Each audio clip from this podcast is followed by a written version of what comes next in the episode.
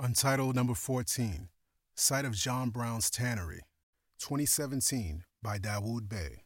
This lushly dark black and white photo, untitled number 14, Site of John Brown's Tannery, is from the 2017 series Night Come Tenderly, Black. Dawoud Bey's photo evokes twilight. There is just enough light to make out most of the details, though some features have become soft smudges of gray and black. A wide, neatly trimmed lawn dotted with a few fallen oak leaves leads to the back of a two story whitewood home with open black shutters on the first floor windows.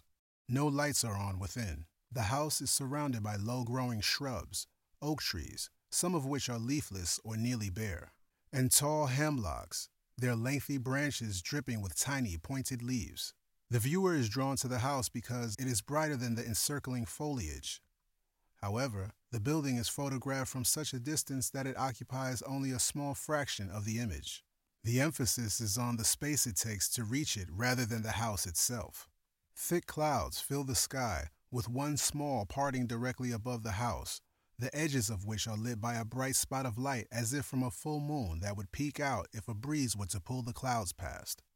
The camera angle is low, creating the sensation that the photographer was crouched or lying on his belly to capture the home of abolitionist John Brown, much how people seeking freedom on the Underground Railroad may have lay waiting at a distance for the sun to fall lower before emerging into open spaces.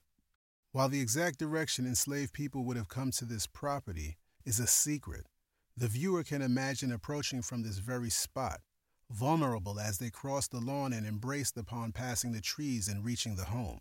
The photo series' name was inspired by the 1926 Langston Hughes poem Dream Variations, the last lines of which are, quote, Night coming tenderly, black like me, end quote, in which Hughes references resting in the evening away from the, quote, white day, end quote, by a, quote, tall, slim tree, end quote. One can imagine the towering hemlock tree closest to the house in this photo would be just such a tree.